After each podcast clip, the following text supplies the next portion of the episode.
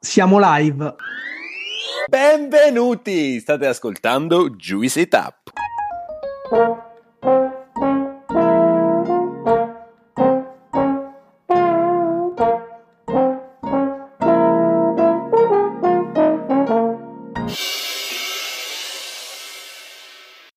Siamo Gianluca e Claudio e insieme ad Alessandro siamo i fondatori di questo podcast e del progetto Juice. Oggi abbiamo il piacere di avere con noi Aureliano Stingi, dottore in Cancer Biology. Aureliano è un divulgatore e ha deciso di dedicare la sua vita alla ricerca e all'informazione. Aureliano dal 2021 collabora con Will Media e La Repubblica ed è anche fact checker per tematiche legate al Covid-19 con l'Organizzazione Mondiale della Sanità. Con Aureliano parleremo di un argomento altamente polarizzante, gli OGM, Prima di iniziare con l'intervista, però, per supportarci e continuare a far crescere il progetto, vi chiediamo di lasciarci una valutazione sulla piattaforma da cui ci state ascoltando e di iscrivervi ai nostri canali Instagram e Telegram. Dopo questa marchetta di rito, direi che possiamo iniziare. Ciao Aureliano, benvenuto su Juicy Tap. Grazie mille ragazzi, grazie per l'invito, un piacere. Ottimo, grazie a te veramente per aver accettato di unirti in questa chiacchierata. E noi come al solito ci piace partire un po' dalla, dalla storia dell'individuo, quello che c'è dietro tutto quanto il percorso e quindi ci piacerebbe farci raccontare da te un po' quella che è stata la tua storia, il, il, tuo percorso, le varie esperienze sia lavorative che non che ti hanno portato un po' dove sei oggi. Sì, allora io mi sono laureato in biotecnologie molecolari eh, all'Università di Torino, poi nel frattempo durante la laurea ho fatto un po' di esperienza all'estero, nel senso che sono stato in Spagna, sono stato ad Oxford in Inghilterra poi diciamo che ho continuato con questo trend un po' all'estero per il dottorato che ho fatto invece in Svizzera, a Ginevra. E ho ottenuto un dottorato in eh, Cancer Biology, che è un modo un po' figo per dire biologia del cancro, quindi fondamentalmente studio i meccanismi alla base dei tumori. Ehm, poi sono rientrato in Italia eh, ormai già un anno fa e ho iniziato a lavorare in un'azienda, in una società che si occupa di eh, precision oncology, quindi di oncologia di precisione, dove eh, tramite degli studi approfonditi su, sul DNA tumorale eh, aiutiamo i pazienti e gli oncologi a trovare la migliore terapia. Quindi sono passato un po' dalla ricerca pura a un lavoro che è un po' più traslazionale, diremmo, traslazionale clinico in, in, parallelo, negli ultimi due anni, eh, sto provando a portare una, avanti un'attività di divulgazione scientifica. Sono partito da Twitter, poi mi sono un po' espanso su altri canali, su altri media. Eh, adesso ho una piccola rubrica su Repubblica settimanale dove diciamo, provo un po' a, a, fare il punto tutte le settimane su quella che è la situazione Covid, poi collaboro con altre testate, insomma sto provando un pochettino a, a condividere un po' di quello che ho studiato con il grande pubblico. Aureliano, innanzitutto benvenuto anche da parte mia, sono veramente felice di, di averti qui, un po' perché sono sempre contento quando portiamo ricercatori o comunque persone che nella scienza veramente ci navigano e anche perché dopo che abbiamo iniziato a parlare un po' di agricoltura biodinamica, hanno iniziato ad arrivarci un po' di messaggi di persone che volevano trattare l'agricoltura in maniera un po' più scientifica e a noi qui su Giusità piace trattare le cose sia in maniera eh, tanto scientifica, iperscientifica, ma anche dare spazio ad altre voci, ad altre filosofie. Quindi ci hanno iniziato a chiedere di parlare nello specifico di OGM, non sapevamo veramente dove andare a, a ricercare un, un, personaggio e abbiamo beccato te da un episodio di Actually di Will Media e ti abbiamo, come sai, contattato subito e quindi siamo veramente felici di averti qui oggi.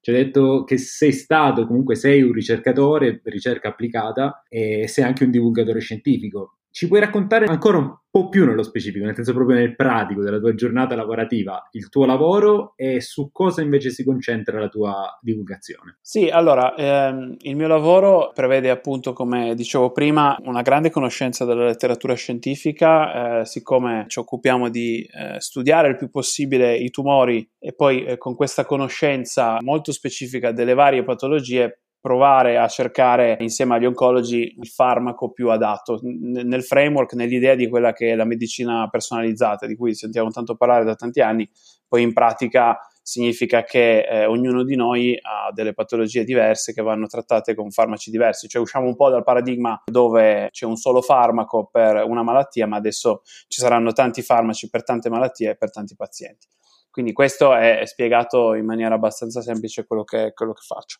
Sfrutto anche lo studio che devo fare per il lavoro per poi raccontare delle storie, o almeno provare a raccontare delle storie al grande pubblico, dove ovviamente non posso andare troppo nel dettaglio eh, perché alcuni paper, alcuni articoli sono veramente molto tecnici, però cerco sempre di, di, prendere uno spunto interessante, di renderlo quanto più possibile semplice, digeribile. La pretesa non è quella di insegnare niente a nessuno, io non penso di poter insegnare niente a nessuno, ma almeno di creare un pochettino di curiosità nelle persone che poi eh, in autonomia vanno ad approfondire gli argomenti di cui parlo. Quindi il tipo di divulgazione ovviamente negli ultimi due anni è stata manipolata dal Covid perché è stato quello che diciamo ci ha interessati tutti quanti, però anche lì sul Covid ho cercato da un lato di essere il più semplice e inclusivo possibile nella comunicazione, quindi parlare proprio in maniera pratica in termini eh, molto molto semplici cosa sta succedendo, cosa dobbiamo fare, cosa non dobbiamo fare, cosa possiamo aspettarci, eccetera. Dall'altra parte, però, ogni volta che poi ho affrontato argomenti che erano fuori dal mio expertise, mi sono sempre fatto aiutare dai miei colleghi, eh, che ringrazio, che, che sono contento di, di, di, avere. Quindi, ogni volta che non lo so, dovevo parlare eh, di immunologia, mi rivolgevo a un mio ex collega, un mio ex compagno che fa immunologia di modo da non rischiare di dire cose sbagliate. Cioè, questa è una cosa a cui ci tengo. Anche il fatto di utilizzare sempre le fonti. Se, se vi capita di leggere un mio pezzo su Repubblica, io penso di essere l'unico che ha le fonti alla fine dell'articolo, no? che ogni tanto mi prendono in giro perché mi dicono ma non è un paper scientifico, però io voglio che tutto quello che scrivo sia assolutamente poi eh, smentibile, cioè che voglio che le persone vadano a vedersi le reference e, e, vadano a vedere se quello che ho detto è vero oppure no. Quindi ho provato anche a usare un pochettino del rigore della ricerca scientifica nella comunicazione e, e spero che, che, venga apprezzato. Ecco. Questo che hai detto è una cosa molto importante a cui noi teniamo anche molto, cioè eh, da una parte l'uso delle fonti, ma dall'altra parte crediamo ci sia veramente tanta necessità di, come dicevi, rendere digeribile la complessità. Quindi molto molto bene. E a proposito di rendere digeribile la complessità, diciamo adesso servirà veramente un tuo grandissimo sforzo, perché come ti ha anticipato Claudio, il tema principe per cui abbiamo deciso di portarti oggi qui sul podcast è per parlare appunto di OGM. E quindi iniziamo in maniera proprio semplice, perché anche per me e Claudio, che siamo un po' familiari con l'argomento, se ci dovessi chiedere di spiegare a qualcuno cos'è un OGM, lo faremmo ma in maniera un po' complicata. Quindi ti vogliamo chiedere a te proprio una spiegazione semplice, chiara di che cosa si intende per OGM in, ma, magari focalizzandosi sul, sul, campo alimentare, che è comunque quello a cui facciamo riferimento. Sì, allora mm, partiamo proprio anche dalla sigla, che in questo caso è uno di quei casi in cui la sigla aiuta a capire di cosa si parla, perché a volte sono delle sigle complicatissime. OGM vuol dire organismo geneticamente modificato. Quindi abbiamo un organismo che è un qualcosa di vivo, in questo caso sono le piante, perché parliamo di piante, che, eh, che, sono stati modificati a livello genetico. Perché devo modificarlo a livello genetico? Perché sappiamo che eh, noi abbiamo questo codice sorgente se, se, siamo più informatici, o abbiamo una ricetta se invece siamo più eh, avvezzi al mondo della cucina, che ci definisce, cioè il nostro DNA, il nostro genoma. Se io sono fatto in questo modo e voi siete fatti in quest'altro modo, è tutto grazie a quella ricetta che abbiamo dentro di noi, ok? Anni fa è stato scoperto il paradigma che se io modifico quella ricetta, modifico anche poi come un organismo appare e questo è alla base dell'OGM, cioè io vado a modificare il DNA di un organismo per modificare le sue caratteristiche. Questo è proprio spiegato in maniera semplicissima. Perché lo faccio? Perché voglio ottenere determinate caratteristiche. Quindi, eh, se immaginiamo che qua si parla in ambito agroalimentare, andrò a creare delle caratteristiche che sono utili per me. Io sono un contadino, ho bisogno che una pianta abbia certe caratteristiche, allora io vado a modificarne il DNA. Però facciamo un passo indietro perché mh, noi oggi siamo abituati a conoscere la frutta, la verdura, gli ortaggi in un certo modo, ad esempio i pomodori sono belli, grandi, rossi, succosi, ma eh, il pomodoro in natura in quel modo lì non esiste, o almeno l'abbiamo creato noi perché se noi andiamo indietro di, non lo so, 100.000 anni, i pomodori probabilmente erano delle bacche piccolissime eh, molto molto acide, non dico velenose, ma immangiabili, ok? Poi i nostri antenati, eh, dopo centinaia di anni di incroci, sono riusciti ad ottenere quelli che oggi vediamo sulle nostre tavole, grossi, rossi, succosi, buonissimi pomodori. Okay? Quindi i nostri antenati, tramite gli incroci, hanno modificato il DNA degli organismi fino ad ottenere quelli che noi oggi conosciamo come i pomodori. Gli OGM, eh, o comunque la tecnica che c'è dietro alla creazione di un OGM, semplicemente velocizza questo processo. Quindi, al posto di metterci 10.000 anni di incroci, di fatica, di ricerca, di varietà che hanno certe caratteristiche, io semplicemente in laboratorio mi metto lì, mi osservo il DNA del pomodoro, vedo quali caratteristiche voglio, quali caratteristiche invece non voglio e faccio un taglia e cuci e le ottengo eh, in maniera da, da, avere un prodotto che soddisfa le mie richieste. Questo è proprio spiegato in maniera semplice. Ed è secondo me una super spiegazione in maniera semplice, anche perché ci siamo focalizzati per fortuna soltanto sull'aspetto uh, puramente scientifico, nel senso come viene creato e come viene modificato, senza focalizzarci sulle tecniche chiaramente. Il problema è che quando poi arriva a livello legale si crea una complessità assurda perché c'è chi lo definisce in un modo, l'Unione Europea, chi lo definisce in un altro modo, e c'è veramente tanta confusione sotto questo punto di vista. Dopo averli inquadrati però sotto un punto di vista di definizione, diciamo che oggi gli OGM sono uno di quegli argomenti estremamente polarizzanti, cioè c'è chi è pro e c'è chi è contro. E credo dalla mia esperienza quantomeno che sia difficile trovare dei pareri in mezzo, cioè non c'è chi è convinto a metà, anche perché spesso si sa poco. Quindi da una parte ci sono quelli che li chiamano frankenfood, spesso anche facendo confusione, cioè non riferendosi sempre agli OGM, e i più estremisti addirittura sostengono che il consumo degli OGM arrivi a modificare il nostro DNA. C'è invece chi la pone eh, un po' più su un piano etico, morale, sostenendo che l'essere umano non dovrebbe giocare a fare Dio e quindi a modificare un altro organismo. Dall'altra parte invece ci sono quelli che sono a favore, che sostengono che gli OGM siano la soluzione a tutti i problemi del mondo veramente, nel senso a risolvere tanti problemi in agricoltura, a risolvere la fame. Eh, cosa c'è di vero e cosa c'è di falso in queste due narrative? Allora, come hai detto giustamente tu, eh, gli OGM sono un argomento estremamente polarizzante perché eh, riguardano il cibo. Quando noi parliamo di cibo diventiamo estremamente sensibili e dico noi, non solo noi esseri umani, ma nello specifico noi italiani, quando ci viene toccato il cibo assolutamente smettiamo di essere oggettivi e razionali, ma entrano in gioco tante emozioni ed è giusto, è normale, il cibo per noi ha anche diciamo, dei fattori emotivi importanti, quindi questo diciamo un po' il terreno sul quale ci si scontra, quindi un terreno molto emotivo dove è difficile essere eh, razionali. Poi hai detto anche tu un'altra cosa molto giusta, cioè l'assenza di dati, diciamo anche lì usufruibili eh, e, e, oggettivi, dati che tutti possono consultare per, con i quali ci si potrebbe fare un'idea ce ne sono pochi, veramente pochi. In Italia pochi ne parlano, pochi ne scrivono. Quindi questo è un po' il terreno sul quale si gioca questa partita. Eh, quindi un, qualcosa di emotivo dove ci sono pochi dati a disposizione. Ovviamente, cioè, e poi qua penso che anche chi, chi, ci ha ascoltato fino adesso capirà che la verità sta nel mezzo, quindi non è che gli OGM sono la soluzione a tutti i mali del mondo e ci risolveranno i problemi di fame, i problemi di obesità, i problemi di climate change, no, ma dall'altra parte non è neanche vero che questa qua la voglio sfatare, quella del DNA, è assolutamente falso, impossibile, perché noi in realtà ogni volta che assumiamo appunto un vegetale o anche un animale, assumiamo il suo DNA, però poi viene eh, distrutto, metabolizzato all'interno dello stomaco e quindi non c'è alcun tipo di contatto tra il DNA che noi assumiamo col cibo e poi quello che eh, può entrare all'interno delle nostre cellule, può entrare all'interno del nostro nucleo, quindi assolutamente impossibile. Eh, mi ricordo anche c'era una propaganda contro OGM qualche anno fa dove c'erano degli, dei pesci fragola, cioè dove praticamente dicevano che avevano messo il, eh, il gene di un pesce artico all'interno di una fragola per mantenerla più a lungo fresca, insomma non è niente vero. Se volete facciamo degli esempi pratici di OGM così capiamo anche la portata. Allora, ad esempio, uno degli OGM più diffusi è prodotto da Monsanto, poi qua di nuovo si entra in un discorso doloroso perché ogni volta che si parla di Monsanto viene dipinto come il diavolo, no? come, come Marlboro, sono quelle cose che solo a nominarle la gente eh, si fa il segno della croce. Comunque Monsanto produce una serie di OGM, tra cui un mais che ha la caratteristica di essere resistente agli insetti, nel senso che tramite delle modifiche genetiche eh, è stata selezionata questa varietà che è immune all'attacco di alcuni tipi di parassiti. E voi direte chi se ne frega? No, in realtà è molto importante perché questo limita tantissimo la quantità di diserbanti che io devo mettere su questo mais. Quindi questo mais se ne cresce tranquillamente senza eh, uso massiccio di diserbanti, diserbanti che poi A ci troviamo nel piatto e B ci troviamo nella falda acquifera. Quindi questo è un esempio. Vi faccio un altro esempio, ci sono dei, degli OGM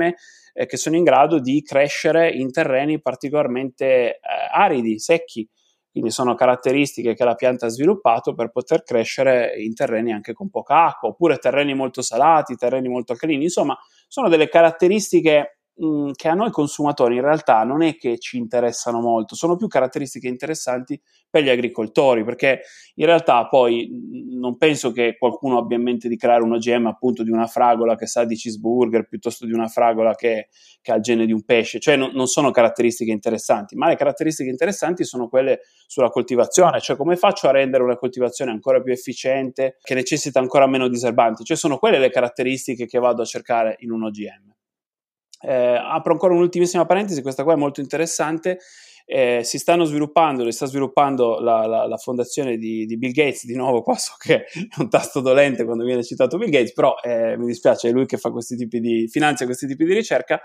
stanno progettando delle piante erbacee che sono in grado di fissare fino a 40 volte di più la quantità di CO2 eh, rispetto a delle piante normali. Anche qua forse eh, il cittadino comune può dire chi se ne frega, in realtà questa cosa è enorme perché noi sappiamo che il più grande eh, tamponatore agli errori dell'uomo sono le piante che hanno questa capacità di fissare CO2 tramite la fotosintesi. Se noi abbiamo delle piante che la fissano fino a 40 volte di più, capite bene che compensano un pochettino il grande disboscamento che stiamo facendo e anche le emissioni di CO2. Quindi in realtà vedete che le potenzialità sono tante, poi non ve le sto presentando come appunto la soluzione a tutti i nostri mali, ma sono sicuramente uno strumento interessante.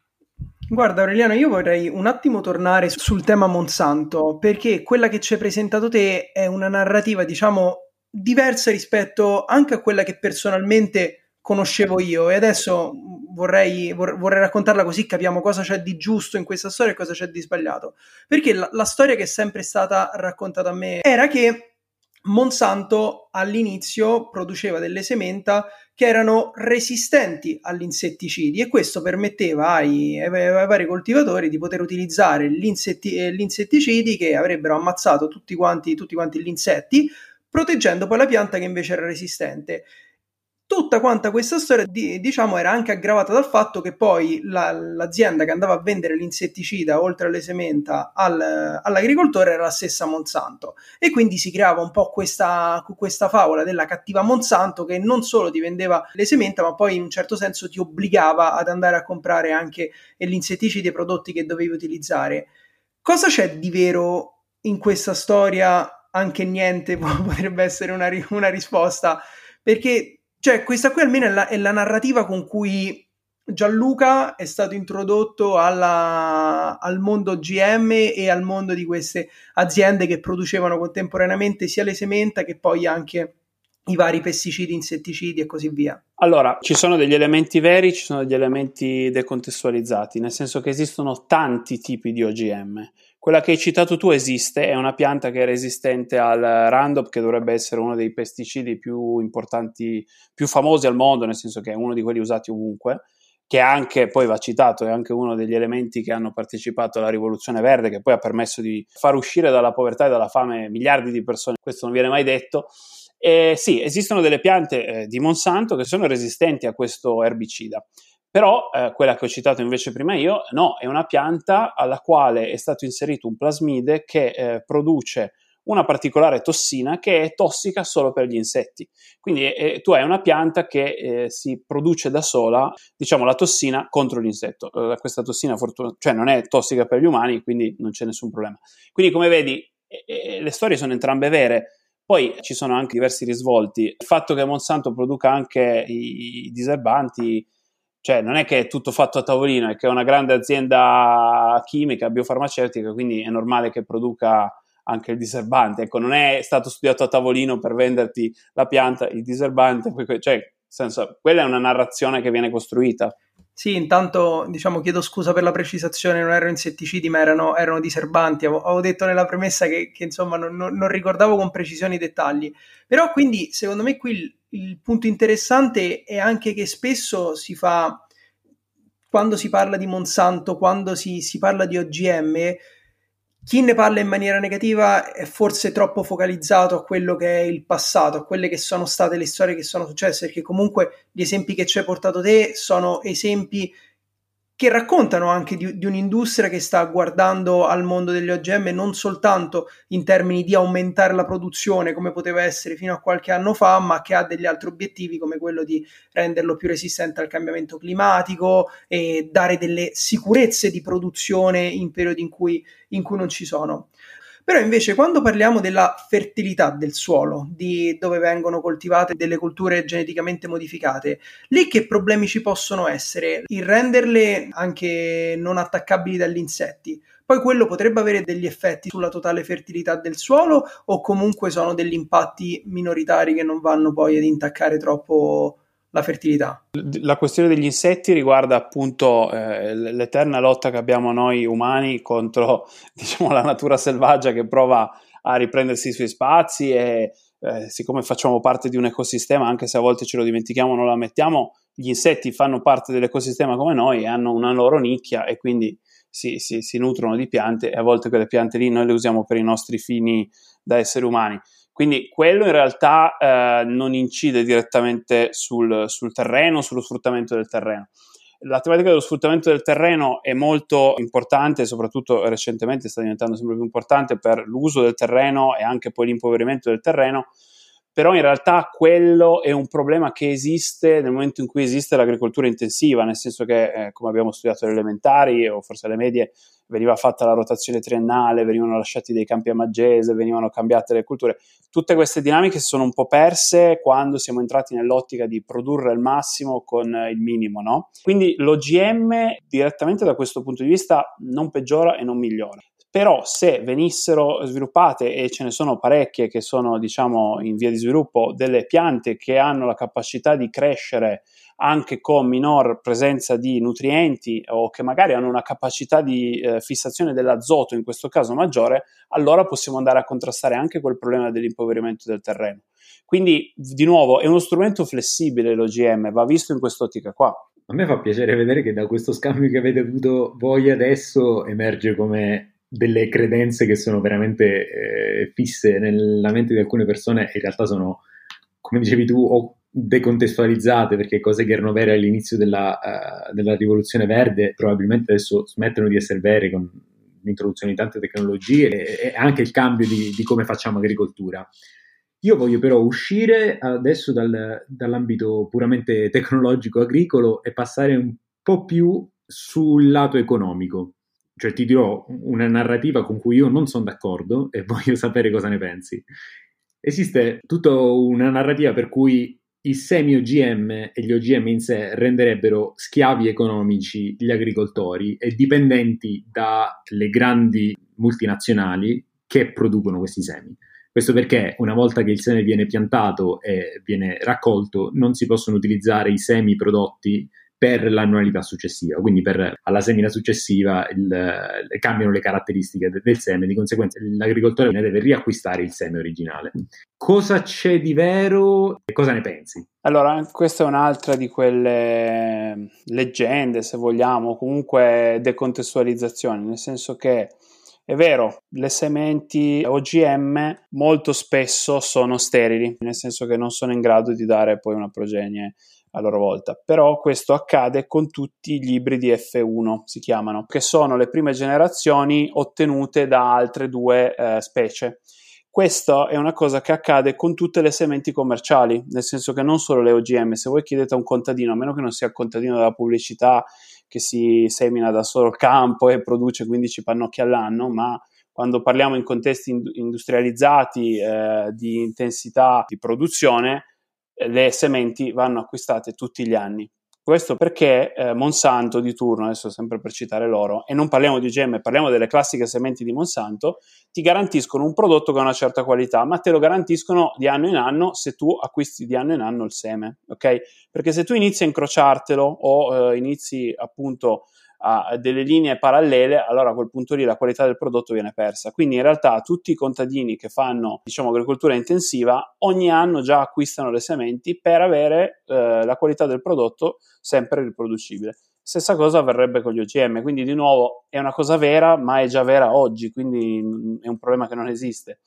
E su questo, secondo me, ci possiamo collegare a un argomento anche interessante Abbiamo prima citato Monsanto, eh, attaccato al nome di Monsanto ci sono una serie di emozioni negative, eccetera. E io posso anche essere d'accordo perché comunque Monsanto è una sorta di monopolista, in passato non si è comportato benissimo. Ma perché oggi noi dobbiamo parlare di Monsanto e non possiamo parlare dell'Università di Torino che ha prodotto il suo OGM? Perché è vietato produrre OGM sul suolo italiano e sul suolo europeo. Quindi in realtà stiamo dando noi il potere alle multinazionali di preparare gli OGM, di venderci gli OGM, perché se noi potessimo fare ricerca pubblica sul suolo italiano, sul suolo europeo, allora non ci sarebbe più lo strapotere di Monsanto che ti dice no, compri i semi da me, OGM che siano, no, perché avremmo l'alternativa pubblica o semipubblica o anche banalmente una startup, cioè nel senso non deve essere per forza pubblico, eh, non, non sto dicendo quello, però dico, se noi non permettiamo alle persone di fare ricerca,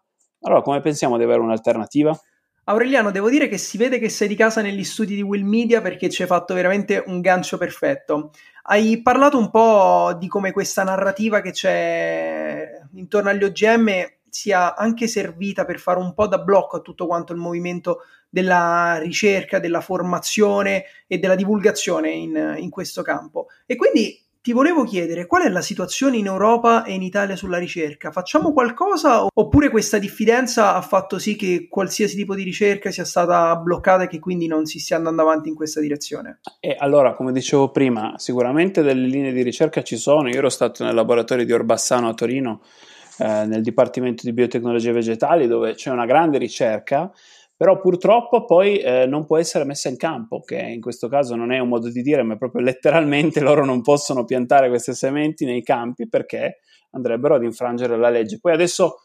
perdonatemi, io non voglio fare un excursus sulla legge, sui regolamenti perché eh, sicuramente direi delle cose imprecise. Però su questo io ne sono certo, in Italia e in Europa, tranne alcune eccezioni, però parliamo d'Italia così almeno siamo sicuri di non sbagliare, è vietato totalmente la coltivazione di OGM, se non forse per fini farmaceutici o biotecnologici, nel senso non per uso alimentare. Ecco, se devo fare magari una pianta di tabacco che produce un vaccino, quello sì, ma non posso fare il mais geneticamente modificato per usi alimentari, neanche in ambito feed, quindi non posso neanche farlo per poi nutrire de- delle vacche piuttosto che dei, dei suini. Quindi eh, in realtà da questo punto di vista sì, c'è tanta roba, ma sui banconi del laboratorio che poi purtroppo non possiamo mettere in atto nel campo. Questo mi fa pensare a un caso studio che ho visto in università in cui non era in Italia, ma in realtà eh, in Olanda, se non erro, cui, o in Belgio addirittura, in cui un'azienda privata si era fatta approvare eh, degli OGM per eh, fare un trial su campo, su un campo privato ed era stato autorizzato una volta che li avevano piantati c'era stata una protesta popolare ed erano andati a spiantare le piante. Quindi anche se ci sono le autorizzazioni, sta pur certo che arriverà qualcuno a tirarteli via dal campo. Ma in realtà eh, esistono delle motivazioni anche per cui, nel senso, questa, eh, il contrasto nell'ideologia popolare agli OGM eh, nel senso, io sono un contadino che non vuole gli OGM perché ho la mia ideologia, se qualcuno accanto a me pianta OGM, io rischio poi di ritrovarmi in qualche modo nel mio campo, portati dai venti o comunque eh, esistono questo tipo di, di, di contaminazioni. E, ehm, Nell'Unione Europea eh, in realtà non sono, eh, di conseguenza anche in Italia, non sono illegali di per sé gli OGM, hanno tutto un processo per cui per quelle resistenze della popolazione di cui parlavo prima non, ben, non arrivano a essere né coltivati e spesso neanche commercializzati. Però il non coltivare OGM in Italia significa che poi non li ritroviamo nelle nostre filiere alimentari o riescono comunque ad arrivare in qualche modo? No, no, ovviamente arrivano, nel senso che poi l'importazione di mangimi OGM non è vietata e quindi tra l'altro questo faccio un'errata corrige perché nella puntata di Will avevo detto che è vietata, in realtà no, poi mi hanno fatto notare che non è vietata però immaginate già anche il livello del discorso, nessuno sa nulla, cioè non è una cosa ovvia. E quindi eh, in realtà da noi arrivano, mh, le percentuali ho controllato non sono alte, nel senso che preferiamo, per il discorso che avete fatto voi, usare mangimi non OGM e in teoria devono essere indicati anche poi eh, in etichetta, nel senso che dobbiamo, do- dobbiamo poter sapere che eh, quel determinato animale è stato alimentato con dei mangimi OGM è giusto il fatto dell'etichetta è sacrosanto, di modo che chi eh, comunque eh, non, non, vuole assumerli fa benissimo, però adesso vi dico una cosa da, da biologo, da scienziato, sono indistinguibili, nel senso che non, non, c'è un qualcosa che li rende differenti o no, semplicemente viene indicato in etichetta, però non è che c'è poi qualcosa che li rende differenti a livello poi biochimico, a livello anche di metabolismo nostro. Ecco. E qui mi sa che c'è una grossa differenza tra la legislazione europea e quella eh, statunitense, invece, in cui gli animali alimentati a OGM invece non vanno etichettati, mentre se non erro da noi sì. Quello che dicevi prima, cioè sul fatto che alla fine ce, ce li ritroviamo comunque nelle nostre filiere perché mh, acquistiamo soia o mais che sia per alimentazione animale eh, mi fa pensare che questo si, si trasforma anche in, un, in, uno svantaggio economico, nel senso che noi siamo, acquistiamo eh, la soia o il mais al posto di coltivarcene noi con semi OGM che probabilmente aumenterebbero le rese o comunque sarebbero più produttivi. Non vogliamo gli OGM, però li, li importiamo da, dagli Stati Uniti, dal Brasile o comunque da, eh, dall'America in generale per lo più e quindi ce li ritroviamo, come dicevi tu, comunque nella filiera alimentare. Ma questo è un paradosso tutto italiano, nel senso che noi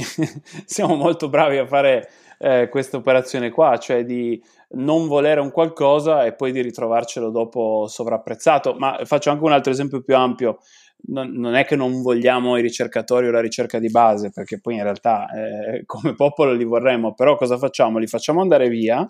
Eh, I ricercatori fanno, diciamo, ricerca, fanno innovazione all'estero e quindi eh, diciamo nel paese in cui poi sviluppano brevetti, sviluppano invenzioni eccetera, lì creano profitto, creano diciamo il valore aggiunto famoso e poi noi quando la tecnologia eh, ci serve la riacquistiamo a caro prezzo. Quello che, che, non siamo tanto capaci a fare appunto è a, a, a tenerci in casa i talenti eh, e, e, gli OGM sono soltanto un altro esempio, potrei fare anche l'esempio delle cellule staminali uguale perché eh, di nuovo in Italia si fa pochissima ricerca perché è osteggiata da, da, mille motivi, però poi quando arrivano le terapie geniche piuttosto che terapie con cellule staminali, se ci servono le acquistiamo e le paghiamo a caro prezzo, quindi quello purtroppo è un po' un paradosso italiano. Aureliano, devo dire che una cosa che mi sta piacendo di, di, questa intervista, intanto che stiamo facendo un po' di myth busting, stiamo andando a sfatare un, un, po', un, po', di miti, ma lo stiamo facendo affrontando i temi non da tifosi, ma facendolo comunque con, uh, in, in, maniera scientifica, puntuale, portando dei dati a supporto e naturalmente non è che mi aspettassi altro, però non è, non è scontato quando si affrontano dei temi così polarizzanti. E prima di spostarci su altri campi, diciamo perché conosco la nostra community e so che se non ti faccio questa domanda poi ce la ritroviamo nei commenti, l'ultimo mito da sfatare è quello legato al fatto che le colture OGM portano ad una perdita di, di, biodiversità. E sappiamo molto bene quelli che sono tutti quanti i vantaggi legati alla biodiversità, ad avere diverse varietà di mele, diverse varietà di pere e così via dal punto di vista scientifico e di patrimonio, anche perché proprio quello che ci hai raccontato te è che il lavoro che viene fatto sull'OGM è capire che cosa funziona di una varietà, che cosa funziona di una varietà e metterle insieme. Andando poi a diminuire sempre di più questo, questo imbuto, andando sempre a selezionare una varietà migliore, che cosa vuol dire? Che ci aspetta un mondo ideale in cui abbiamo una varietà unica per tipologie e sarà la, quella perfetta? Oppure ci stiamo veramente perdendo per qualcosa per strada che ha senso invece continuare a tutelare? È una domanda non semplice, anche perché prevede di proiettarsi nel futuro di parecchio. Cioè, da come vi ho raccontato la situazione oggi, purtroppo siamo ancora veramente molto indietro. Un po' come quando ci sono quelle paure riguardo l'intelligenza artificiale che un giorno potrebbe comandarci tutti quanti e poi prendi il cellulare in mano e dici non lo so, Alexa, eh, chiamami il barbiere, lei fa tutt'altro, no? E quindi dico sempre a chi è tanto spaventato di queste cose, dite guardate dove siamo oggi, prima che arriviamo lì, di tempo ce ne va. Poi è giusto interrogarsi, è giusto anche farsi queste domande scomode, per carità, ed è giusto estremizzare, ad esempio, gli OGM per dire se continuiamo su questa strada dove finiremo. Quindi eh, siamo ancora lontani, però è giusto già domandarsi oggi. Eh, non ti so rispondere, nel senso che penso che nessuno ti sappia rispondere a questa domanda qua, perché eh, come detto prima siamo un ecosistema complesso di cui noi facciamo parte, di cui ogni tanto ci illudiamo di essere eh, diciamo a capo di questo ecosistema, non è vero, nel senso che l'epidemia di Covid-19 ci ha insegnato che siamo parte di un meccanismo che però non, non, non, gira tutto in base a quello che, che, decidiamo noi, quindi se la natura ogni tanto si vuole riprendere degli spazi, ci ha dimostrato che è bravissima a farlo, è impossibile secondo me rispondere a quella domanda lì, però ti dico anche, dietro io non penso che ci sia eh, il desiderio di standardizzare così tanto eh, le specie piuttosto che le varietà, perché perderebbe anche interesse commerciale, perché poi eh, dobbiamo capire che dietro agli OGM ci sono anche interessi commerciali, no? Quindi non lo so, eh, ci sono tanti elementi, è difficile, è difficile fare un, un'unica, diciamo, un'unica fotografia di quello che potrebbe succedere, però di nuovo gli OGM sono strumenti flessibili nelle nostre mani, sono semplicemente degli strumenti che velocizzano dei processi che abbiamo affrontato in centinaia di migliaia di anni quindi sta a noi decidere come usarlo. Vi ho fatto esempi su climate change, sull'aumento della resa in terreni poveri, sul fatto di poter usare o meno erbicidi. Quindi in realtà decidiamo noi come usarlo, addirittura ci sono esempi di eh, OGM, in questo caso non sono eh, piante ma sono animali, dove siamo stati in grado di salvaguardare delle specie che erano estinte. Eh, ci sono delle, dei parassiti eh, che colpiscono alcuni tipi di, di piante che li, li, uccidono. Vediamo eh, il famoso esempio in Puglia degli ulivi che sono stati decimati da questo parassita eh, se noi potessimo ingegnerizzare l'ulivo e renderlo resistente da questo parassita, noi lo salveremmo. Quindi va in una direzione, va nell'altra, è uno strumento, dobbiamo decidere noi come usarlo. No, e se posso sottolineare un argomento, spesso è proprio la narrativa essere sbagliata, perché mentre parlavi pensavo alla discussione che c'è oggi tra uomo e macchina, che si pensa che il mondo debba essere o fanno tutti gli, um- gli umani o fanno tutte le macchine. E anche qui, secondo me, il dibattito è stato talmente tanto polarizzato che nella nostra mente, ma ripeto, in, prim- in primis per me, a me questa chiacchierata penso che abbia fatto veramente bene, quando si pensa agli OGM si pensa, ah ok, tutto quanto il sistema alimentare allora adesso diventa OGM quindi mi perdo quella, quella varietà incredibile di quella zona, perdo quel presidio slow food e pre- perdo quest'altro. Invece bisognerebbe avere, come dicevi te, la lungimiranza di immaginarsi un futuro in cui questi elementi possono coesistere, in cui quando ha senso lavorare sugli OGM si lavora, avendo la maturità di capire veramente qual è il valore aggiunto che, che questi possano portare. Esattamente, esattamente. È una questione di come si vuole impostare la discussione, perché se vogliamo fare tifo da stadio,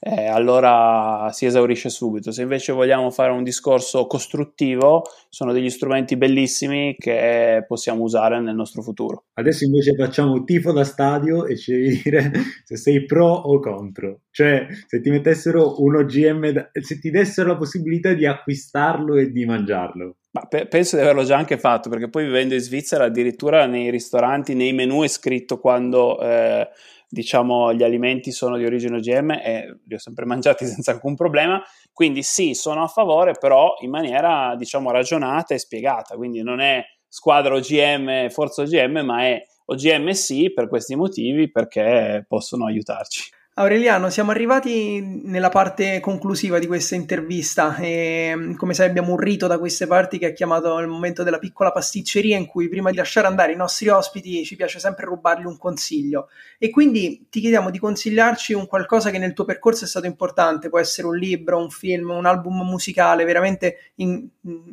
nel corso di tutti quanti gli episodi abbiamo veramente ricevuto i più disparati consigli, quindi ti senti libero di consigliarci quello che preferisci. Sì, vi, vi, deluderò un pochettino perché non vi consiglio qualcosa di assolutamente alieno rispetto a quello che faccio, quello che sono, ma vi consiglio un grandissimo divulgatore che io considero un po' il mio